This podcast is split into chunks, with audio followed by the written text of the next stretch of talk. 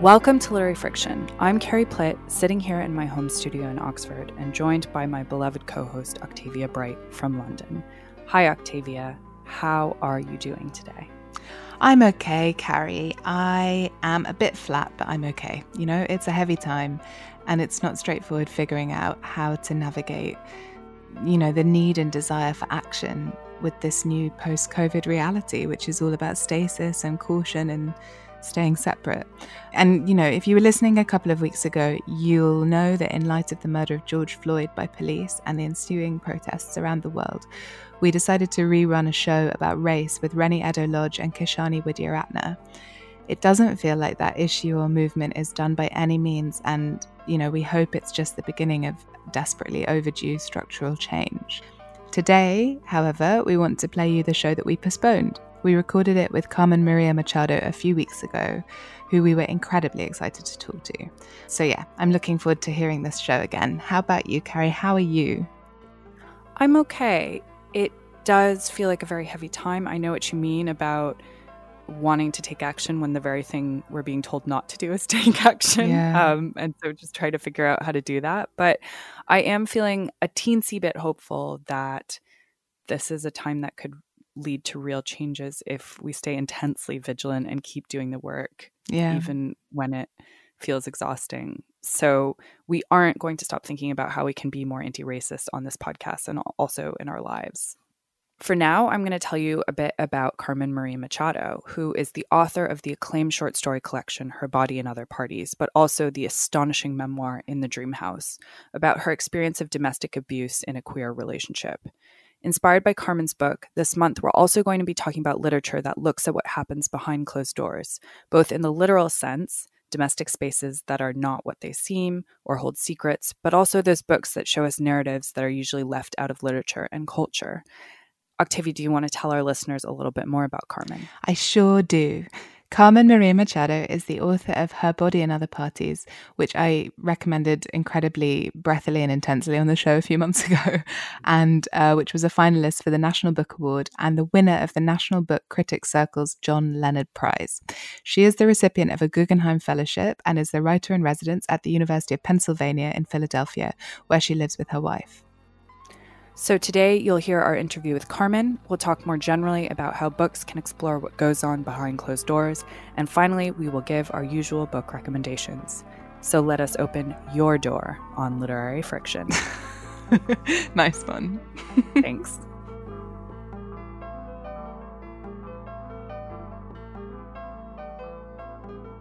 This episode is sponsored by Picador. We have discussed campaigning books and the growing appetite from readers for nonfiction that seeks to change their minds. But nonfiction writing isn't the only way that authors are making compelling arguments for change. Fiction and poetry can be powerful ways to explore society and understand it better. One such radical voice is Pulitzer Prize winning poet Jericho Brown. His UK debut collection, The New Testament, published in 2018, is a devastating meditation on race and sexuality, in which Brown makes subversive use of Bible stories to address the gay experience from both a personal and a political perspective. The Tradition, his second collection to be published in the UK and for which he won the Pulitzer Prize this year, is a daring collection exploring fatherhood, legacy, blackness, queerness, masculinity, incarceration, and police brutality. As Claudia Rankine has said, to read Jericho Brown's poems is to encounter devastating genius. Both the New Testament and the Tradition are available to buy at your local independent bookshop, so get them. Yeah, they sound amazing. They really do. Carmen Maria Machado, thank you so much for coming on Literary Friction. Thank you for having me. I'm so excited to be here. So, we've asked you to start with a reading from In the Dream House. Do you mind setting it up for us? Not at all. I'm going to be reading a chapter called Dream House as Bluebeard. Uh, it's a short chapter, so don't worry.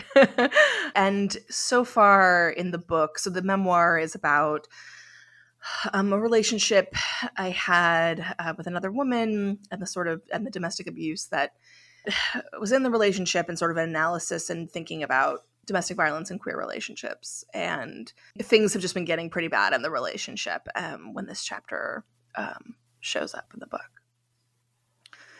Dreamhouse as bluebeard.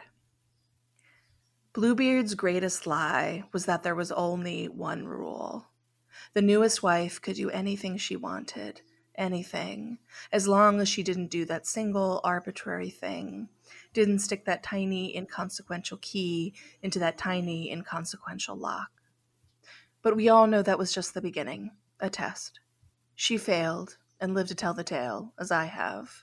But even if she'd passed, even if she'd listened, there'd have been some other request, a little larger, a little stranger, and if she'd kept going, kept allowing herself to be trained like a corset fanatic, pinching her waist smaller and smaller, there'd have been a scene where Bluebeard danced around with the rotting corpses of his past wives clasped in his arms, and the newest wife would have sat there mutely, suppressing growing horror, swallowing the egg of vomit that bobbed behind her breastbone. And then later, another scene in which he did unspeakable things to the bodies, women, they'd once been women, and she just stared dead into the middle distance, seeking some mute purgatory where she could live forever. Some scholars believe that Bluebeard's Bluebeard is a symbol of his supernatural nature, easier to accept than being brought to heel by a simple man. But isn't that the joke? He can be simple and he doesn't have to be a man because she hadn't blinked at the key and its conditions, hadn't paused when he told her her footfalls were too heavy for his liking, hadn't protested when he fucked her while she wept, hadn't declined when he suggested she stop speaking, hadn't said a word when he left bruises on her arms, hadn't scolded him for speaking to her like she was a dog or a child, hadn't run screaming down the path from the castle into the nearest village, pleading with someone to help, help, help, it made logical sense that she sat there and watched him spinning around the body of wife number four, its decaying head flopping backward on a hinge of flesh. This is how you're toughened, the newest wife reasoned. This is where the tenacity of love is practiced, its tensile strength, its durability. You are being tested and you are passing the test. Sweet girl, sweet self, look how good you are. Look how loyal. Look how loved. Thank you. I'm really glad that you chose that chapter to read because, well, I, I really liked that chapter, first of all, but I think it is a great way into the dazzling array of different stories and genres and ideas that you are engaging with. And I, I wonder if you could talk a little bit about what attracts you about these kind of myths and fables and fairy tales to help you tell stories. So a lot of the book, uh, I kind of wrote it in this very weird order. Like I didn't, I didn't write it sort of as randomly, or not randomly, but as sort of scattered as the different genres appear. Like I wrote sort of most of the memoir pieces in kind of one chunk.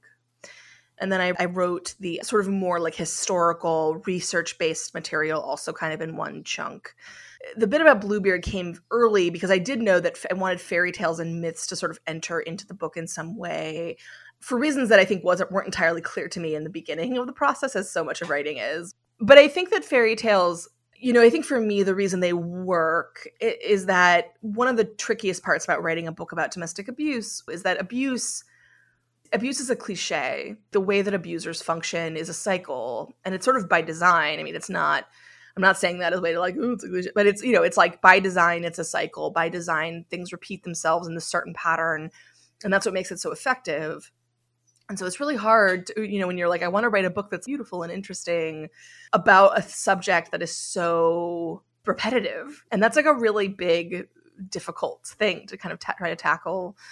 And I think when I was writing the book and I was thinking about that problem, I was also thinking about the fact that, you know, fairy tales and folk tales are also stories that like kind of get told over and over and sort of change through time and location and like sort of but have also have their own power in their sort of mythological backbone. And it felt like in a way that material kind of gave me the context to help me work through the fact that i had pieces that like if you were again if you like know what you're looking for if you're like an expert on domestic violence or you're somebody who has experienced it like you if you know what you're looking for if you stripped away all the sort of details you're like ah yes okay now comes the love bombing now comes the this now comes the escalation now comes this you know sweet like there's like this way in which it functions. And so yeah, they ended up actually sort of speaking, I think, to each other in this really interesting way.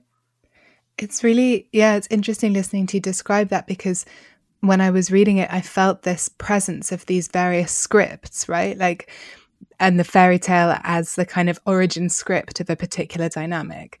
But then the way that the scripts show up, that you look at gaslighting, you look at um, one of my favorite chapters because I'm a Star Trek fan, was where you um, there's one called Dreamhouse has five lights, and I loved that. You know, where you look at at Picard and his experience of also kind of being gaslit and being tortured psychologically.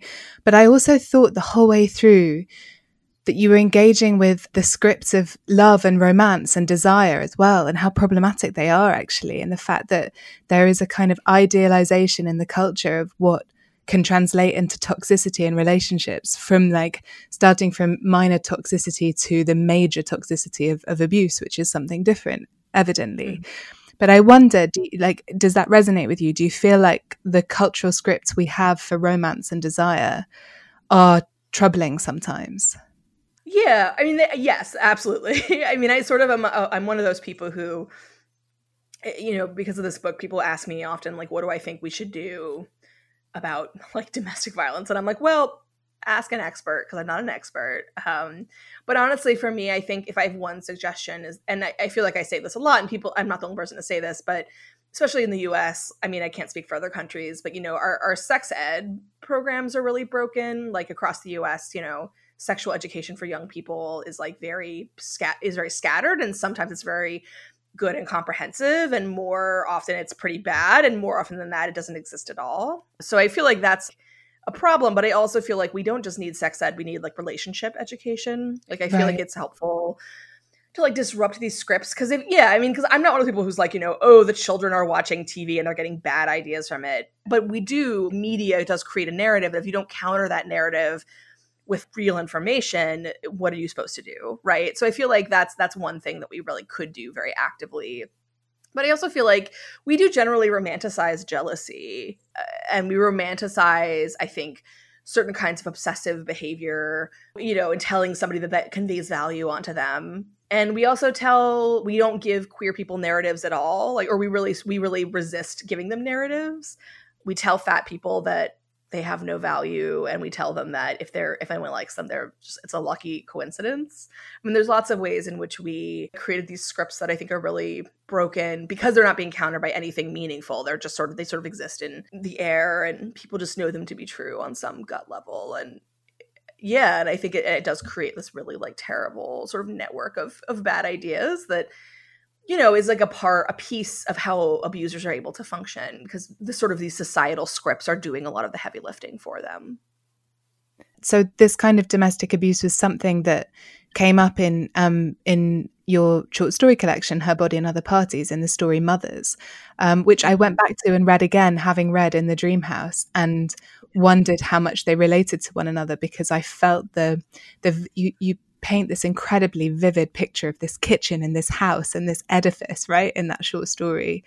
And I wondered if that influenced your desire to writing a memoir about that theme. And like, do you consider them closely related, the book and the short story? Oh, absolutely. I mean, there are two, I have two short stories that sort of explicitly deal with queer DV, um, one of which is, or queer intimate partner violence. One of them is Mothers and Her Body and Other Parties. And there's also another story called Blur, which is not has not been collected into a book. I published it in Tin House maybe oh god, four years ago at this point. I don't even know. Um, it was like in a summer issue years ago. And both of those are stories, fictional stories, which deal which use sort of speculative devices to sort of talk about queer DV. So in the case of mothers, it's this this baby that allegedly these two women became pregnant with and then is handed off to the protagonist. Um, and may or may not exist. And then in Blur, it's this young woman. It's sort of a riff on um, Shirley Jackson's story, The Tooth, which is one of my favorite short stories. And it's a woman who's driving on a highway to go visit her abusive girlfriend, and she stops to wash her face at a rest stop, and she puts her uh, glasses down. Um, and when she goes to pick them up again, they're gone. Um, and then soon a man shows up and tells her, "Let's walk there together," and so walks her down the highway.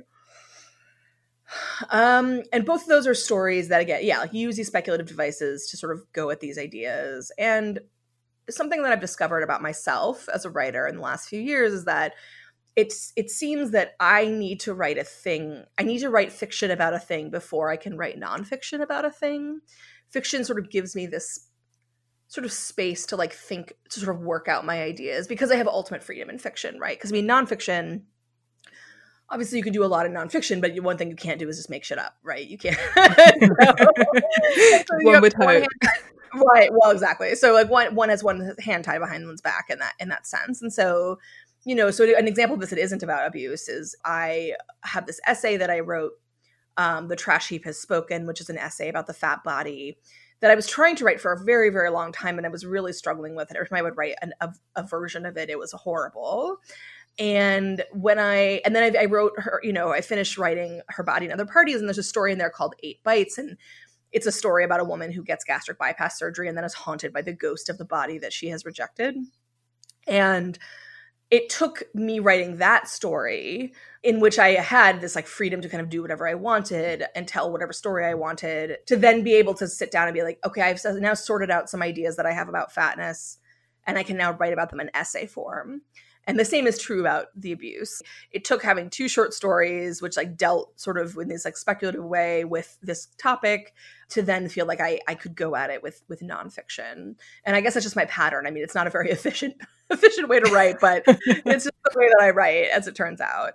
It's so interesting to hear you talk about that process, but also because reading this memoir, I say this as a compliment. It's not a traditional memoir. You know, it's not it, mm-hmm. it isn't something that happened but that just reads like a straight novel all the way through. It it still feels really experimental and exciting and fictional and I just I wanted to ask you about structure um, because this is of course mm-hmm. a, a, story of your own experience but it's also this amazing collection of different voices and genres and tropes and we have a choose your own adventure and dreamhouse's omen dreamhouse's mrs dalloway so um, it, it almost feels like in the middle space between even even if it's based solely on truth it, it does feel kind of in the middle space between fiction and nonfiction yeah i mean the stru- i mean the structural stuff I mean, that was sort of the key to unlocking the project for me because I, I did try to sort of write it in a more straightforward way and failed over and over and over and was like really struggling to make make it work uh, in a way that meant something to me. And so i would write these pages and i would look at them and i remember at some point writing like an essay and i use the phrase essay super loosely. I wrote this like thing that i wanted to submit to i think it was modern love it was modern love at the new york times and this was like fairly soon after the i, I broke up with my ex and I, um, I showed it to this really dear friend of mine who's a really brilliant ed- editor and she read it and she was so kind and she was like very gentle with me and she but she said carmen like you're a beautiful writer. Like these sentences are beautiful. That's not your problem. Your problem is you don't seem like you're in the right mental place to be writing this. Like you seem too close to the material right now. Like i think you need to like kind of step back and like let yourself experience some fe- your feelings and then you can kind of return to this. Like you're she said you're already a different person today when I'm talking to you on the phone than when I you sent me this a week ago. You know, so like you're just you're in a very active sort of place right now. Um, so I, yeah, so when I tried to sort do that, it just wasn't working, and it took me like many years of just sort of like thinking and writing, and you know, and then at some point like a revelation that I had about you know thinking about the story as like a gothic story or a haunted house story that I finally felt able to like kind of go with the material and just you know it's one of those things where sometimes the, the correct form is the thing and then uh, as soon as i began to think of it that way the whole i mean it was a very ugly first draft but the whole thing like fell out of me and was what i eventually sold to Graywolf that's really interesting because uh, also when i read the chapter dreamhouse's exercise in style where you describe yeah, being you know like fueled by creativity while you're in this really un unpleasant, you know, really emotionally awful situation in your relationship. And you, you open that chapter by saying, you know, you would have thought that I would have been um, creatively constipated essentially but actually you know you, you, describe how you were full of energy and you talk about the fact that you were experimenting with fragmentation in your writing during that time.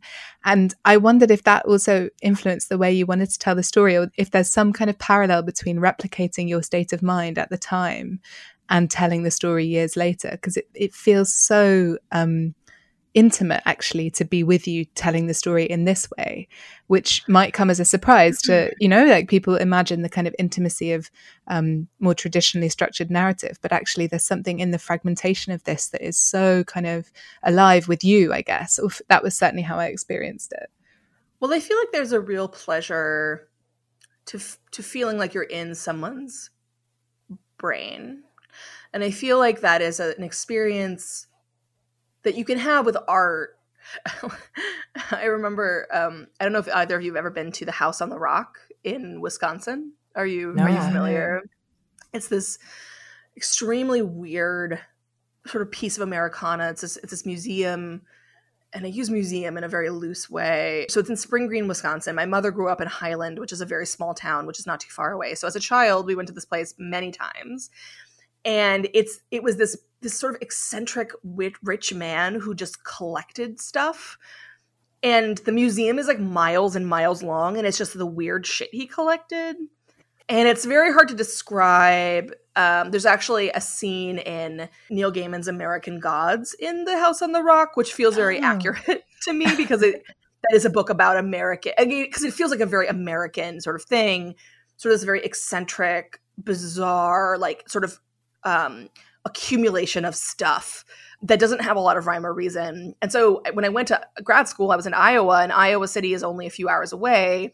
And I took a friend and I took this friend who I love very dearly, who's another writer, who's a very sort of um, I, I know I don't use this in a derogatory, way, but like she's a very sensitive person. Like she's just very sort of in tune to like other people and to, and so we were going through the house on the rock, and about halfway through, she had like a panic attack, and she was like sitting there, and she's like, I feel like I'm in someone's brain, and I can't handle it. And so this is all a very long way to say I think that there's some kinds of art where you do feel like you have like entered into someone else's headspace eh, in it with all of its eccentricities and its rooms and its weird cluttered ephemera. It doesn't have the kind of like order and logic that I think some other kinds of work have. And I think that experience is very singular and unique. And I think that, I mean, I like it. I think it's a really good feeling. It's scary, obviously, but I think that sense of intuitive, logic or dream logic because you know that you're you're this is not like something that's been kind of rigidly constructed but like is sort of has sort of arrived organically as the interior of someone's thought process or someone's brain. I think it's like actually a really special experience. And it makes sense to me that you would feel have that feeling with this book in the sense that some of the associations feel kind of random. And i can't explain to you i mean sometimes i could say like oh the logic of this thing or this thing but a lot of that i'm like people ask me questions about why i wrote it or how and i'm like i don't know. I just did um, was there anything that you really wanted to include, like a genre or a story that you just couldn't fit in? You know, I'm always interested in what writers sure, what leave out cut. as much as yeah, yeah, as much as what they put in. you know, there was, but I honestly couldn't tell you. I mean, I feel like nothing that I was like, I have to put this in, and they were like, cut it out. Oh, there was there was one thing that I did, but which was kind of interesting, which was so the, there's a chapter later called um, the, the Queen and the Squid. It's like a fairy tale that I invented. And the reason that I wrote it is because I had wanted to include. So, towards the end of my relationship with my ex, there were like lots of emails that I received, and later the from her. And many years later, someone I was talking to somebody, and they called these emails "dying wizard emails." Which made me laugh for about an hour without stopping. Um, the idea that like a, a, dying wizard is like firing off all their powers all at once and is like trying desperately to like do you know and it's sort of like pew pew pew pew and like as they like crumble to the floor. And so I was like, huh, you know, I feel like these emails because these emails were they were so they were so numerous, they were sort of florid and overwritten but very specific in their intentions. And I was like, I wonder what I could do with these emails. So I actually had this experiment where I broke apart, like I collected a bunch of the emails together into a Word document. I broke them apart by sentences. I alphabetized the sentences, and then I put them all together in one text block. So you could see, like, for example, all the sentences that began with I, of which there were many.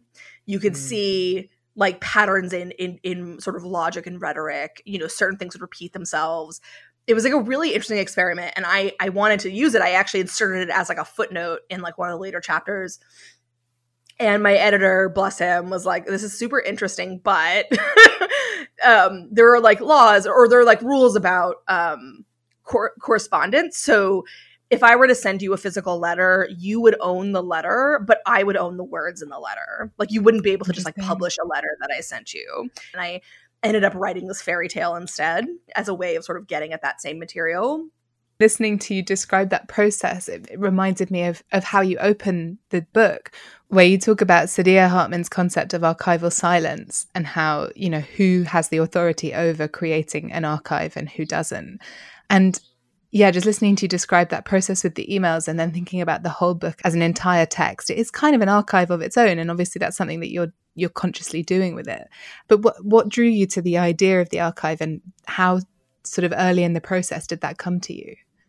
So again, it's this is like you're seeing how the sausage is made. That uh, that whole idea kind of actually came fairly late in the process, which is really interesting. I mean, I think on some level, I I was always doing thinking about the archive, but I was actually again fairly late in the process. I was maybe like a few weeks away from finishing the book.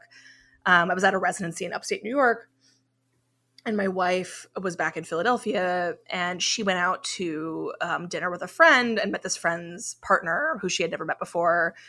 And this friend's partner just happens to have studied, among other things, archival sciences, like at, in at, at school, and was like, and so Val was telling this person about, you know, this whole process of what I was doing. And they were like, Oh, has Carmen read Saidiya Hartman? Has she read about has she read about the violence of the archive and the silence of the archive, archival silence? And Val was like, I don't know, I don't think so. And so the next day I'm just like working and I get this like incredible email from Val being like, Hey, here's all these like things that this person sent me. Maybe will be useful for you.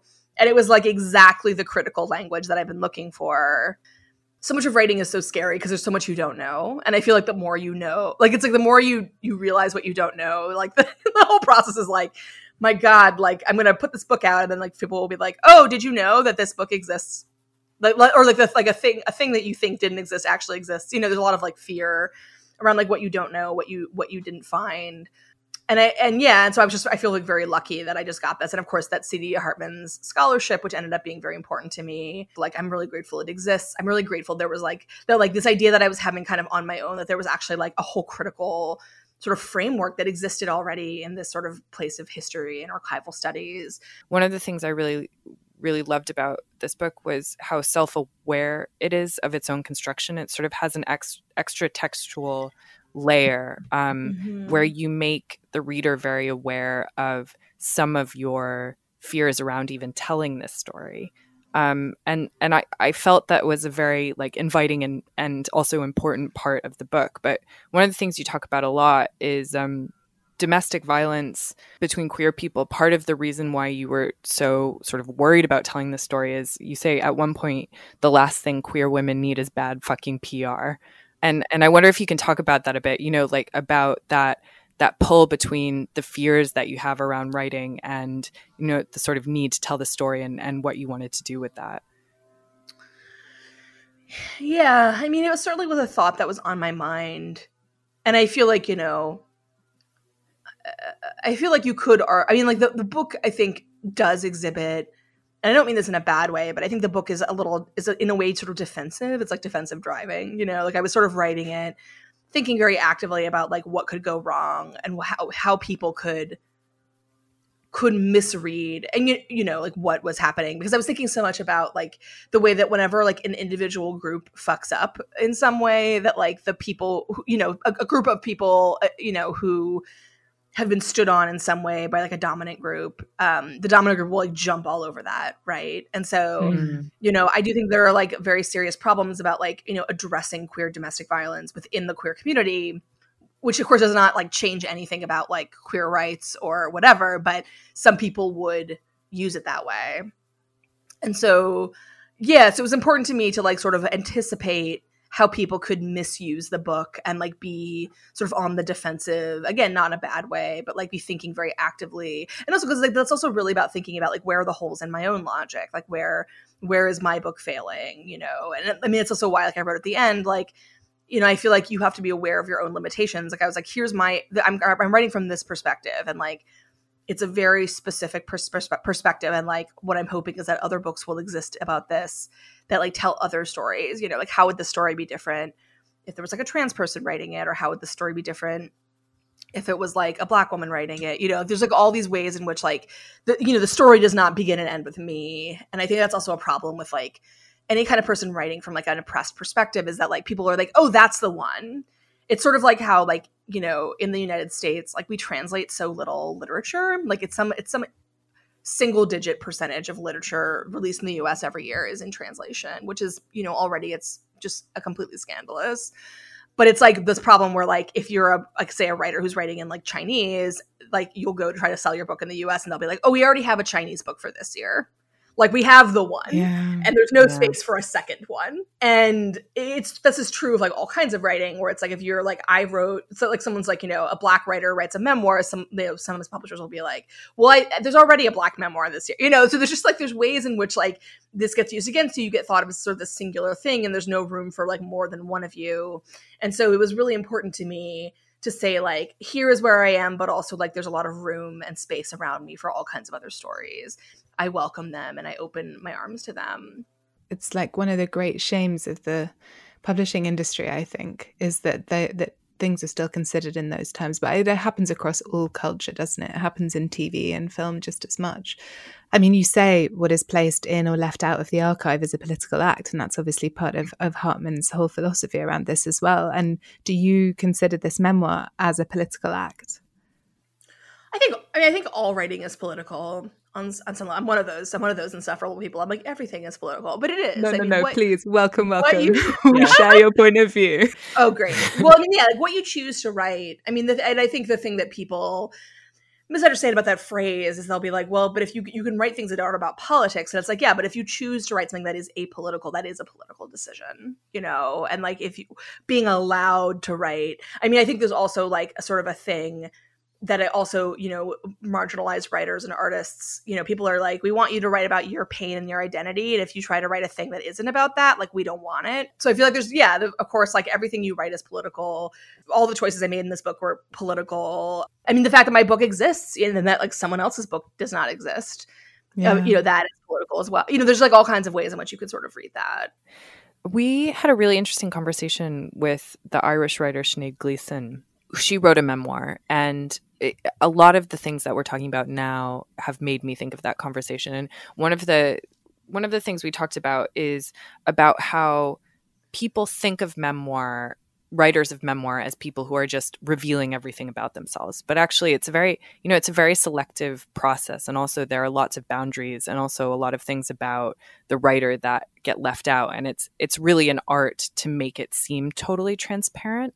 Mm-hmm. um, and I was I was just thinking about that hearing you talk and I I wanted to ask you more about boundaries for you as a writer. Um, you know did you set yourself really clear boundaries when you set out to write this or was that something you really wanted to avoid or was that something that you had to uh, you know to think about later on in the process once you'd gotten everything out? Because it's such you know i, I feel like for a memoir especially that's that must be such a maybe not torturous process, but an important process um, when you're putting something from your life down on paper.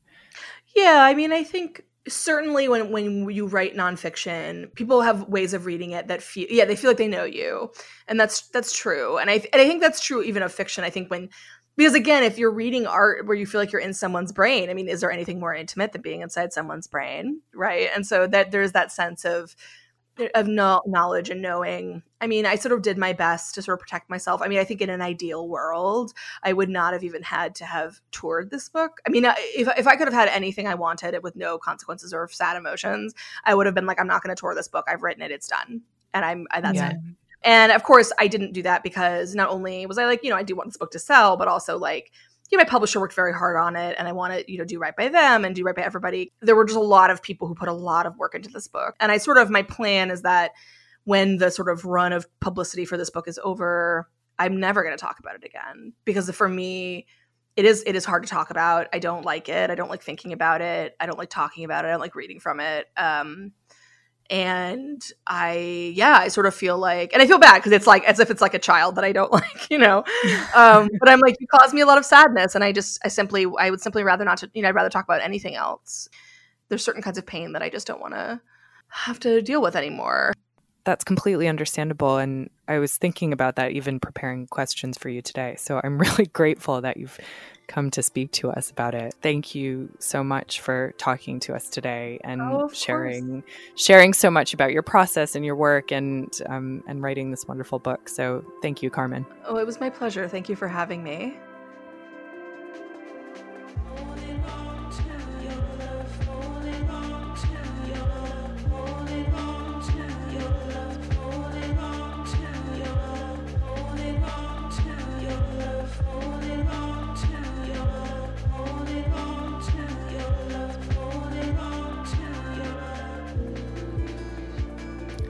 This is Literary Friction. I'm Carrie Plitt back here with Octavia Bright to talk about this month's theme, which is Behind Closed Doors.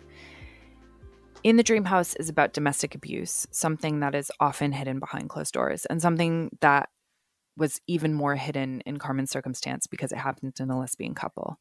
Today, we wanted to talk about the books that document domestic things that we don't always see, but also the literature that has attempted to draw out stories left out of history, those silences in the archive that we talked about with Carmen. So, I think let's start with perhaps the most literal interpretation of literature that looks behind closed doors books that show a domestic situation that is not obvious from the outside or to outsiders. Why don't we start with nonfiction, especially because Carmen's book is a memoir?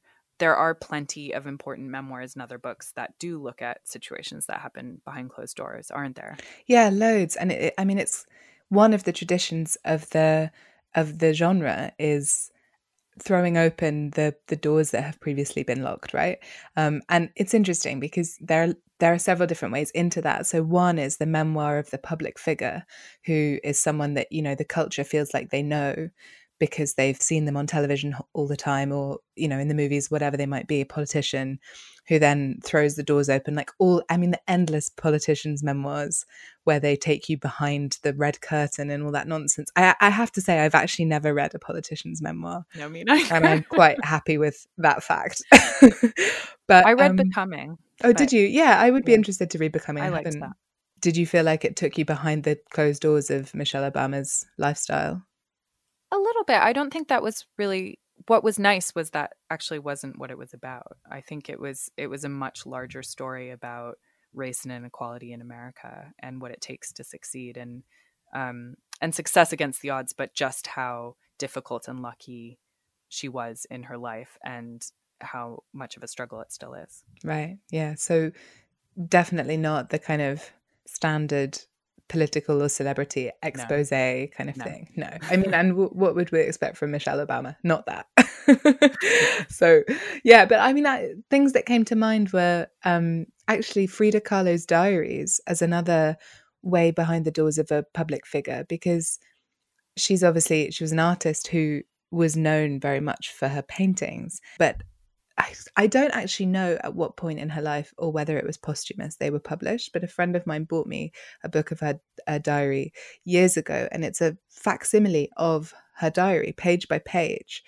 And she painted hugely in them, and it's you know very very kind of visual and colorful, but there's text as well, and it very much takes you into her psyche in that kind of behind the behind the closed doors of the person, and especially with a figure like Kahlo, whose paintings seem to let you into very personal experiences like abortion and her experience of physical disability as a result of the accident she had when she was young. You feel like you know the inner workings of the artist, and then you see this other document that, you know, it's not quite memoir, it's actually the document of her private diary and it feels incredibly intimate. Another book that came to mind was Viv Albertine's book To Throw Away Unopened, which we spoke to her about several years ago now, where again it was she was taking us behind the door of her relationship with her mother but as her mother is dying and it made me think about how when someone reaches the end of their life there things can come to light that make you reevaluate who they were and make you reevaluate your relationship with them which is partly what's happening in that memoir. Yeah what yeah. about you? Was there anything that came to mind well, the thing that immediately came to mind, which I think illustrates this theme perfectly, is the graphic memoir by Alison Bechdel, Fun Home, which is, you know, just a, an outstanding thing to read in its own right, but really is about the idea of a home and what happens when the thing that the things that go on in that home aren't happy. And it really opened my eyes to what memoirs can do and the stories that they can tell and how they can tell those stories. Um, and I would just recommend anyone read it. Yeah, it's phenomenal. You introduced me to that book, actually. Oh, yeah. That makes me happy. Let's talk about fiction, which is something we love to do on the show, and how it can show us things behind closed doors. I mean, you could even say that all fiction is taking us behind closed doors, couldn't you, Carrie? You really could say that. And it does tend to happen to us when we pick themes on the show. They just get too big for us immediately. But let's try to restrict ourselves for the interest of our listeners, if nothing else. Um, and I thought a place to start would be the idea of domestic fiction, which, of course, is an incredibly loaded term, became a, a word or a term used to describe books written for women um, about women during the 19th century. I mean, I think one great example of this is is Little, Little Women by Louisa May Alcott. But it's come to represent a lot more and is still a term that's used today. Still, I think with quite gendered associations. But I mean, there are so many writers today, men and women, who are writing books about the home, aren't they? It, it's kind of a ridiculous thing when you start to break it down. It is, I guess, because it's a perfect it's a perfect contained ecosystem from within which you can get into characterization and plot and everything like that. And it's something that I find myself very resistant to the idea of because of how gendered it is and because of its history. But actually, there are some really fascinating writers kind of working in that space today. Like I think you could say that Rachel Cusk, the writing that she does I would ha- I would never categorize it as domestic fiction, but you know, she is writing about the ecosystem of a family often, and th- there's something there. Elena Ferrante as well, Tessa Hadley, Marilynne Robinson. You know, really writers who you wouldn't associate with the kind of reactionary ideas that I find impossible to avoid when thinking about books like Little Women, you know? Yeah, yeah, exactly. I mean, Edward St. Aubyn, you could argue that E.M. Forster was writing domestic fiction. So it does sort of crumble in your hands when you when you start to interrogate that term because so much of our lives are domestic and the house does and the family creates this unit that does stand apart from the outside world and, yeah. and does create its own language that are difficult to understand unless unless you're a part of that family which is something that fiction can make you feel like. yeah exactly when i was researching this show though i stumbled into this whole other category that i'd never heard of before which is domestic thriller um oh, I, yeah i know i mean i know about that you would know from the industry yeah. right but it's it's a, a subgenre of crime fiction in the style of a psychological thriller that focuses on interpersonal relationships. Um, and then the little blurb I, I, found was that it might be secrets between a married couple or between relatives. What's important is that the driving force of the story lies in domestic disturbances, secrets, and tensions. So obviously, in that kind of writing, the the home ecosystem becomes monstrous and disrupted. And one of the examples given was Big Little Lies by Liane Moriarty, which I've not read, but I did watch the TV show. um, and it's very compelling, right? I mean, it's really designed to keep you hooked in. And the other one is Gone Girl by Gillian Flynn, which was obviously a huge success. And I think because the domestic space is something that we, you know, largely all have in common, that there it's it is a good setting if you want to keep people very um, compelled and if you want it to be easy for your reader to have identification with the setup then yeah. it's going to be it's it's likely to have very broad appeal right? Which is what that kind of fiction is really looking for as well. Yeah the domination in the liter like literature space of domestic thrillers and psychological suspense has been fascinating to me um, and it's interesting that you bring that up too because that is still perceived as fiction written by women for women. So in some ways we haven't changed. Um, it's still the... Louisa May fucking Alcott. it's like I mean, Louisa not, May Alcott I, I, on whiskey. yeah, I think some of those books are legitimately great um, little plot engines. So I'm not. It's not to say that the books are bad, but just that we can't seem to get out of this mindset that that books about women doing things in houses are are a very particular kind of book for a very particular kind of readership. Yeah, which is tricky. And my problem with a lot of those books, I agree, they can be phenomenal plot engines, but they tend to reinforce uh, gender stereotypes that I would like to see us moving away from in the mainstream as well as on the sidelines, you know? Yeah, fair enough. Should we talk about books that kind of specifically look at homes that are not what they seem? Absolutely. Top of my list, The Stepford Wives by Ira Levin, which is a complete, you know, um, flipping on its head, caustic look at the domestic setting and I, I mean could you would you not call that a domestic thriller could you um maybe it feels it feels kind of science fictiony to me. Yeah, I guess it is more science fictiony. If you haven't read it, it is an absolutely banging read. Um, and obviously, there have been a couple of films made of it, but I, I really would recommend the book because it's so creepy and so well crafted.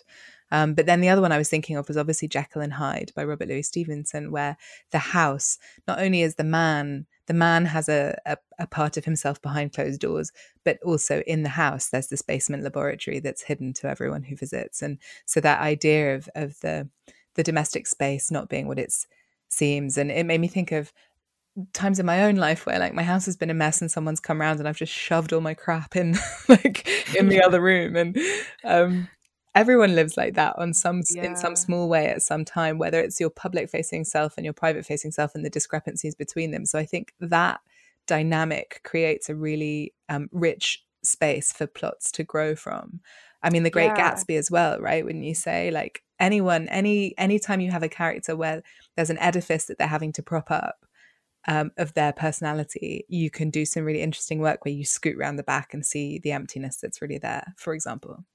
Totally. And you talking about the Stepford Wives made me think of horror and crime genres, um, things that Carmen Maria Machado engages with as well, as these really amazing ways of sort of stretching those things that we all feel in our everyday lives to to these fantastical ends. And I think that's one of the real the appeals of those genres and also why we feel that they're so good at showing us what happens behind closed doors. Um, I was thinking of Sarah Waters' book, The Little Stranger. Ghost oh, stories oh, yeah. are all about what goes on behind closed doors, aren't right. they? And the uncanny, um, the uncanny is it. Yes, the, yeah. The familiar becoming monstrous.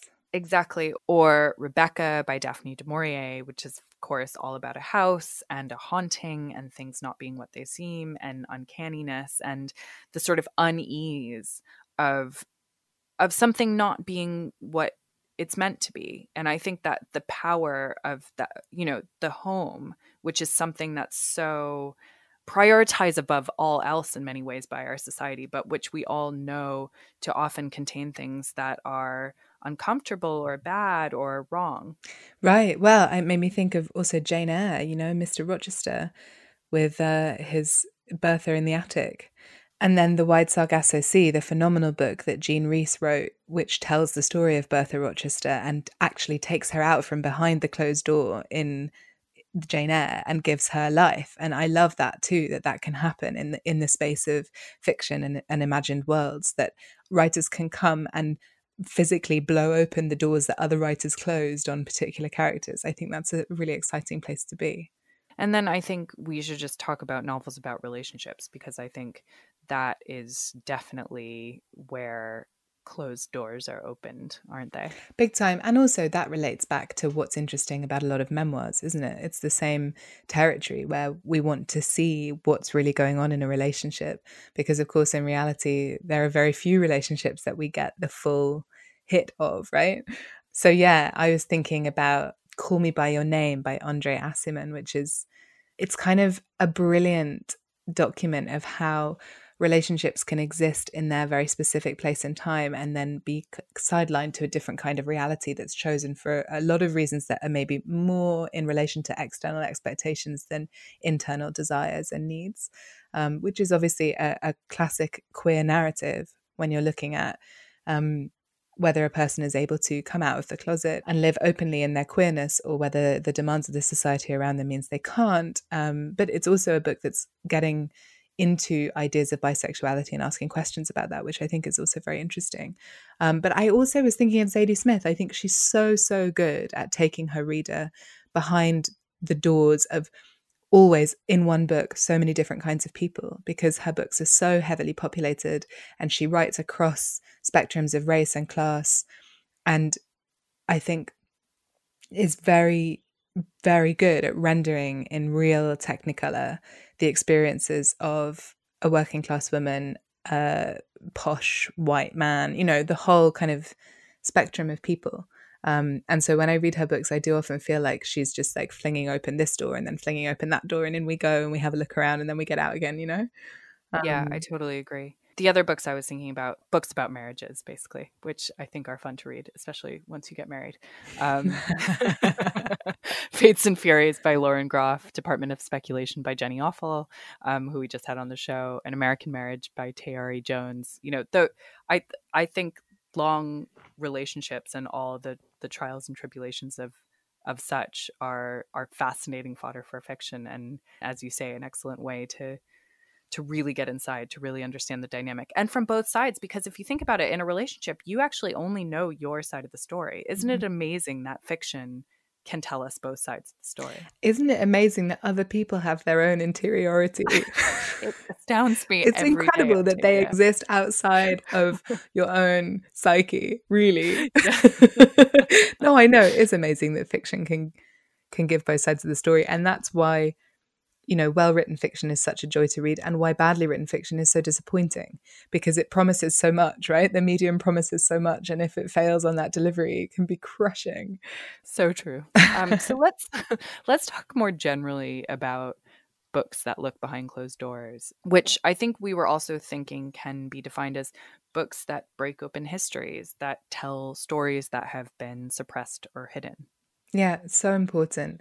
The idea of queering the archive, which is, you know, I think the work of every generation, one of the things that every generation needs to do is question the establishment of the generation that came before. And that means looking at, as Carmen writes about so brilliantly in her memoir, you know, asking questions about the archive, asking questions about what's kept in and what's left out. And, you know, writers can write into the spaces left by those holes and and that's what's exciting about getting a, a, a, wider scope in the history of literature i think and seeing how these conversations are changing and moving forward. I mean i was thinking a lot of poets who do that and how contemporary poetry scholarship you'll read like i wrote my master's thesis on a spanish poet called luis cernuda and um, he was gay and his poetry was written in an ambiguous enough way that he wouldn't be persecuted for what he was writing about. But so much of the scholarship looking back was about digging through his work and trying to understand, you know, the messages that he left there. So things like that, you know, I think I think that's where academic scholarship can play a really important role as well. Um, Definitely. Yeah. And of course, histories that tell the stories that have been suppressed or left out by governments, by people, by whiteness. And I think that is a really rich vein of nonfiction publishing right now. Um, I was thinking of, you know, Hidden Figures by Margot Lee Shetterly about the African American women who who helped put rockets into space. Books like Inglorious Empire, which is the real history of what the British did to India, basically. So thinking about colonialism and and recontextualizing colonialism. That's by an author called Shashi Tharoor. Yeah, and when you have had a historical education that's basically based on work history books written by white men who were playing to the agenda the most vital thing we can do is actually read books that recast that whole education in the light that it needs to be cast in, which is the light of truth, right? I mean, I, I want to read history books by women and people of color because I don't trust the narrative that I was brought up kind of believing. There's a great book called Ain't There Ain't No Black in the Union Jack by Paul Gilroy, which I haven't read yet, but it sounds like it's doing the same kind of work. But I was also thinking about gentler books, I suppose, like Square Haunting by Francesca Wade, which I also haven't read yet, but it's about it's an, a kind of an, another way of looking at some of the women who are part of the Bloomsbury group, group, some of whom are more famous than others, and just again continuing to do the work of looking back and filling in the gaps, looking back and filling in the gaps. I sometimes feel like it's like stitching a quilt and going back and catching the dropped the dropped stitches and it's never done you know? It really is that that is work that is never done. Should we talk about our favorite books that look behind closed doors? Yes we should. Well I, I, actually found it quite hard to choose one um, but i'm going to go with the Year of Magical Thinking by Joan Didion, which was written in the immediate aftermath of her husband's very sudden death when her 39 year old daughter also became critically ill and eventually also died. And she wrote this book in that year. It ended up being published, I think, pretty much to the day on the anniversary of his death. And it's an incredible in real time examination of her experience of grief, but especially focuses on the more extreme parts of it, which kind of approach insanity. And she couldn't find much existing literature about that titular kind of ma- magical thinking that accompanies these really extreme um, forms of emotion. So it's a book that takes you behind the closed doors of one of the most universal experiences that a lot of cultures are still very squeamish to get into properly, which is grief. We will all lose people. It's an absolute certain fact of being a human being. And so it was a very successful and surprising book for what it was showing people. I think people, when it came out, just went, oh, wait, no one told me. you know, like we really didn't know. That's an extraordinary book. Ah, oh, such an extraordinary book. I go back to it often, actually. Yeah. The clarity of her thought is just always astounding, I think. Joan Didion. Well, my uh, my pick is a book called "We Have Always Lived in the Castle" by Shirley Jackson. Have Such a it? great book. I have. It's yeah, slamming. Yeah, yeah, and and it gets back to what I was thinking about in terms of ghost stories and horror and and those genres being really great at thinking about the logical extremes of what happens when things are not what they seem behind closed doors and in houses. So I think Shirley Jackson is just the queen of a certain kind of investigation of what happens behind closed doors, the dark and creepy things that we find when we look behind the surface of a house or a family or a community. And this novel is no exception. And I think it's considered by many to be her masterpiece. I haven't read her entire oeuvre as my history of art teacher would pronounce it. Oh, Carol Right. Shout out.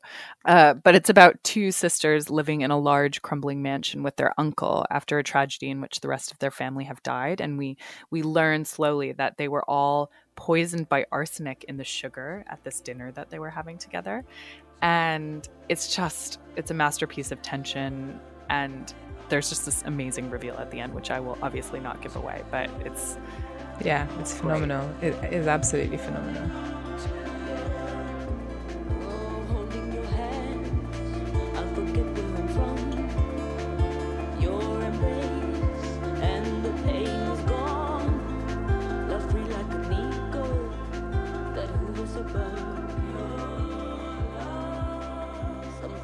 This is Literary Friction. I'm Carrie Plitt, back here with Octavia Bright and also Carmen Maria Machado to give our monthly book recommendations. So, Octavia, would you like to start? I would love to start. And the book I'm recommending this month actually feels like a really good partner for your work, Carmen. It's The Bloody Chamber by Angela Carter, which was, yeah, so ah. fabulous. First published in 1979. And I, I have to admit, I read several stories from it in my late teens and I liked them, I didn't really get them. And I think at that stage it was because I was more interested in reading like, you know, bullshit, heavily intellectual books that would convince people, i.e., men, to take me seriously. And I completely misunderstood the power of Carter. Um, but mm-hmm. I've gone mm-hmm. back to it lately for something I'm working on, and I it's just I'm enjoying it so much. I love how she uses traditional fairy tales as the basis to write entirely new ones. You know, like she has a story called The Tiger's Bride, which uses the beauty and the beast as its jumping off point, but is actually mm. something completely different. And it opens with the line, My father lost me to the beast at cards, which I love. Yeah. Um, but she basically uses the framework of the fairy tale as a technology for exploring how different things could be. And it's kind of, she enters the realm of what we could think of as a kind of speculative science fiction. And they're incredibly radical and obviously very feminist stories. But the thing I love about them, probably above everything, is that they truly believe that human beings are capable of change. There's so much about metamorphosis in them. Um, and I also love the fact that she really questions the supposed or apparent virtue of things like passivity and goodness, you know? They pulse with this sexuality and the texture she writes in is incredibly rich and incredibly sensual and just it's fabulous and i i would urge anyone who who came across them at a different point in their life and, and maybe wasn't certain to just go back and let her take you somewhere else it's just great mm. Oh, I second and third and fourth that that book is so special. I mean, her, all her work is really interesting, but that book is so incredible. And yeah, I feel like if you're any kind of writer writing any kind of speculative work or anything dealing with fairy tales or any kind of feminist work, she's such an essential text. It's such a great book. Yeah. I have never read any Angela Carter. Carrie Plitt, let us change your life. I know. Should I start with The Bloody Chamber? Yes. Yeah. Yeah. Yep. okay, sure. great. Carmen, could we have your recommendation, please? Yes. So the book I'm recommending is actually one that I just read. It's coming out, I think, later this year. It's called Milk Fed by Melissa Broder. So she's written. I love oh, Melissa yeah. Broder. Yeah, so oh, she wrote the. Pisces, the Pisces, and she wrote this other book called So Sad Today, and she's really brilliant and lovely. And Milk Fed is a story about a a woman. Um, it's a sort of you know she's sort of working at this sort of rough job and she's got really severe eating disorder and she meets this like really sort of beautiful fat woman and it's just this really sexy it's probably the sexiest book i've read all year.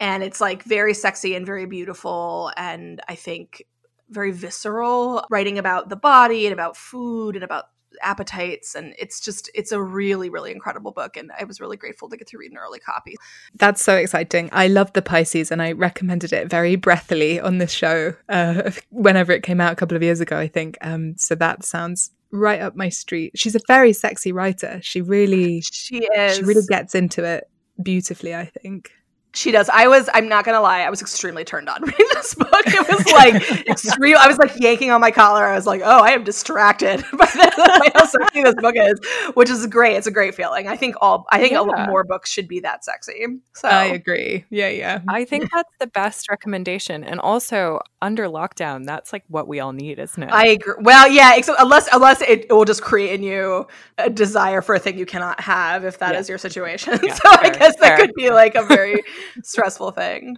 Well, I am going to recommend a very different novel called Hurricane Season by the Mexican writer Fernanda Melchor, which was translated into English by Sophie Hughes. And it is a story about the death of a woman who is known only as the witch in a Mexican village called La Matosa, the narrative follows different characters in the village connected to the witch. They're all kind of unreliable narrators, and it becomes this kind of group portrait of people trapped by poverty, masculinity, superstition, and violence. But it's also this kind of propulsive story about what actually happened to to this woman who is an outcast but sort of a magician in the village, um, both respected and feared.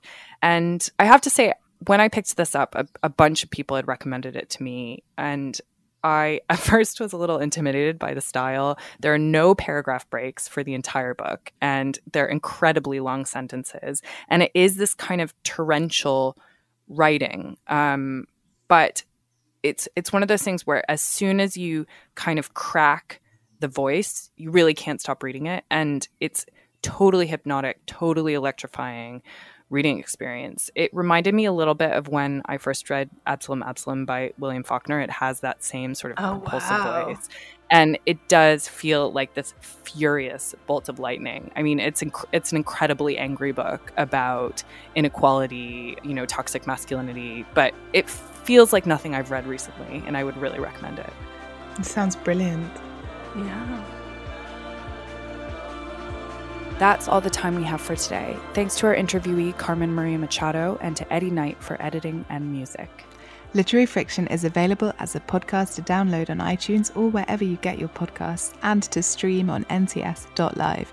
You can check us out on Twitter and Instagram at LitFriction. You can also get in touch with us on email litfriction at gmail.com. We love to hear from you. We'll be back in a week with another mini-sode. Until then, I'm Carrie Plitt with Octavia Bright, and this is Literary Friction.